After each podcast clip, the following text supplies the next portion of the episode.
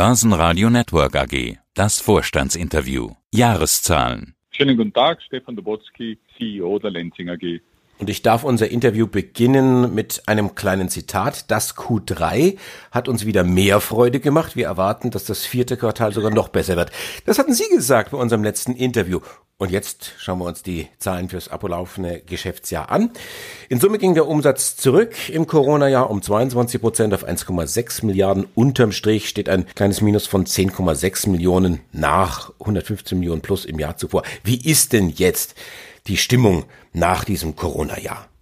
Naja, also ich glaube, man muss es von drei unterschiedlichen Blickwinkeln anschauen. Der erste Blickwinkel sind Leute, Sicherung, Operations, und ich glaube, aus dem Blickwinkel muss ich sagen, hat der Lenzing eine ausgezeichnete Arbeit gemacht. Wir hatten ja im Jahr auch bis zu acht, teilweise 9000 Leute auf den Großbaustellen. Und neben den bestehenden Werken sind wir eigentlich durch all die Monate störungsfrei, ohne Ausfälle von Leuten gut durchgekommen.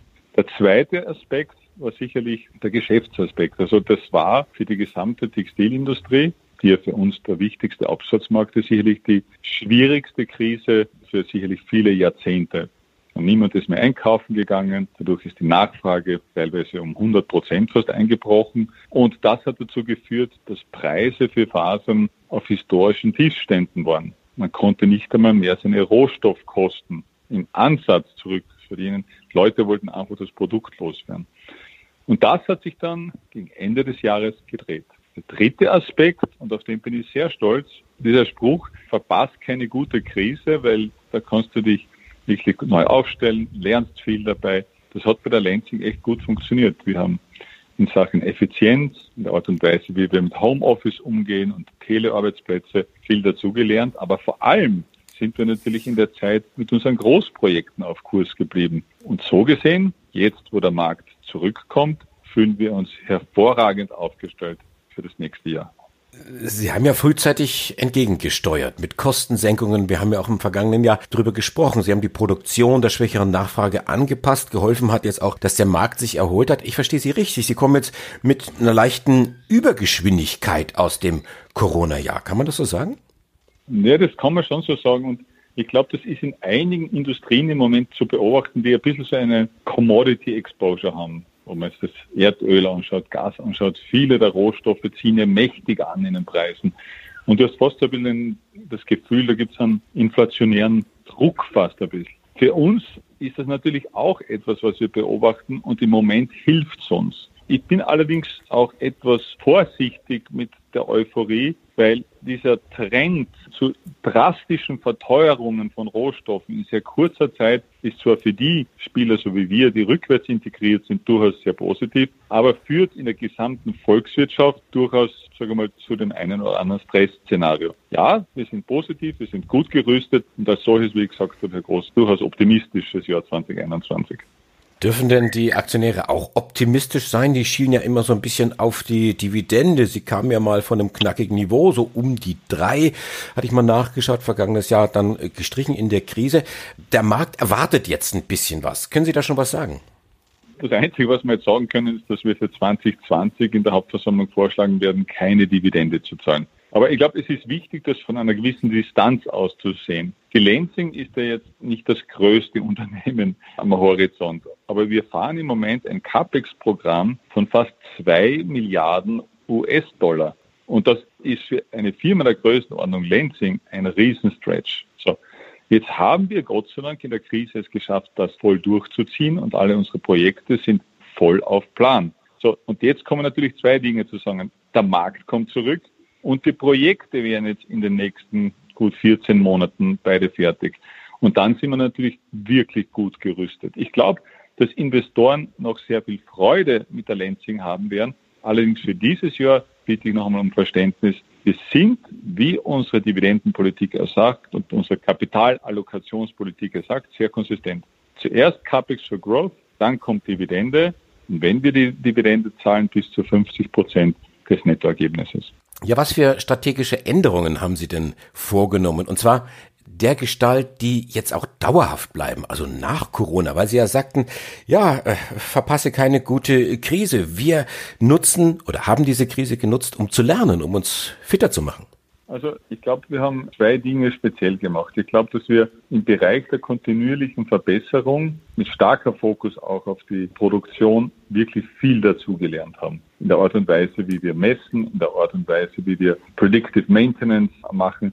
Ich glaube, da werden wir eine deutlich bessere Anlagenverfügbarkeit und auch niedrigere Instandhaltungskosten haben als Konsequenz. Auf der anderen Seite glaube ich, dass wir es gelernt haben, wie wir Personal viel flexibler von einem Bereich in einen anderen Bereich bringen können und dadurch, und das haben wir, glaube ich, auch gesehen, eigentlich den gleichen Betrieb, wenn Leute dann gehen, auch mit weniger Leuten betreiben können. Aber wahrscheinlich im Vergleich zu vielen anderen Firmen finde ich sehr positiv. Die Lenzing hatte im Krisenjahr kein Personalabbauprogramm. Im Gegenteil, wir sind um 309 Leute gewachsen gewachsen. Das soll auch die Weltwirtschaft also sein. Jetzt in diesem äh, Jahr 2021 soll sie erholen nach dem Einbruch. EWF sagt hier 5,5 Prozent. Hilft Ihnen sowas, das Geschäft zu planen oder sagen Sie, Weltwirtschaft ist das eine, unser Geschäft ist anders, da müssen wir ganz anders rangehen an die Regionen. Wie ist es mit der Planbarkeit 2021? Ja, die Planbarkeit ist sicherlich noch durch Covid schwierig. Weltwirtschaft ist sehr wichtig für uns, weil das Vertrauen von Konsumenten, das sich natürlich deutlich widerspiegelt. Das Wichtigste ist sicherlich, dass die Pandemie hinter uns ist. Und ich glaube, wir sind positiv und ich glaube, wir haben allen Grund dazu. Also Planbarkeit würde ich im Moment noch nicht überbetonen, aber wir sind positiv, dass speziell in der zweiten Jahreshälfte, ich glaube, die Effekte der Pandemie langsam abnehmen werden. Jetzt haben Sie noch eine Hybridanleihe begeben. 500 Millionen Euro, das ist ein Batzen Geld, aber Hybridanleihe, das heißt ja nachrangig. Jetzt habe ich mir den Coupon angeschaut, Sie schreiben 5 3 Viertel. Das scheint mir jetzt auf den ersten Blick relativ teuer. Gut, die Gläubiger, die wird's freuen. Warum sind Sie diesen Weg gegangen?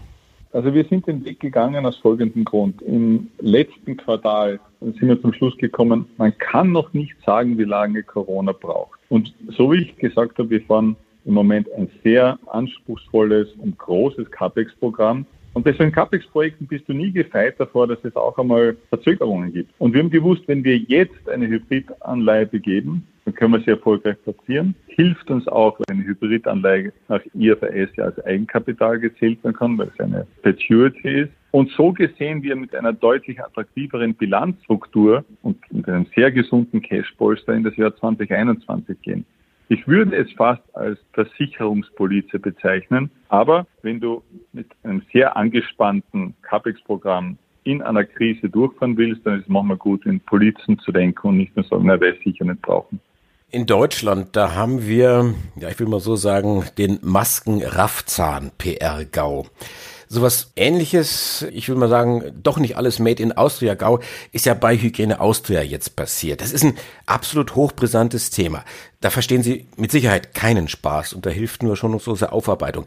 Was wissen Sie derzeit und wie schaffen Sie die Angelegenheit aus der Welt? Also vielleicht zur Klarstellung, wir haben ein Joint Venture. Wir sind dort seit vielen Monaten in Joint Control, das heißt, es ist kein Joint Venture in dem die Lenzing die Kontrolle hat. Es stehen hier Vorwürfe im Raum, die extrem verstörend sind. Und es ist einfach wichtig, dass dieses Bild korrigiert wird. Aber diese Aufarbeitung braucht belastbare Fakten, ehrliche Kommunikation. Und wir haben am Montag kommuniziert, wie wir das machen werden. Der Kollege im Vorstand, der Stefan Sieler, wird sich dem Thema mit hoher Energie zuwenden. Und ich glaube, er bringt auch alles mit, um dann sicherzustellen, dass das in der Hygiene Austria passiert.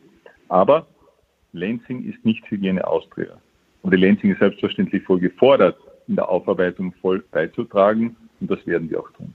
Stefan Dobotzki, der Vorstandsvorsitzende der Lenzing AG, zu den Zahlen für das Geschäftsjahr und damit dann auch Corona-Jahr 2020. Dankeschön fürs Interview. Alles Gute, bleiben Sie gesund. Danke, schönen Tag noch. Börsenradio Network AG. Das Börsenradio.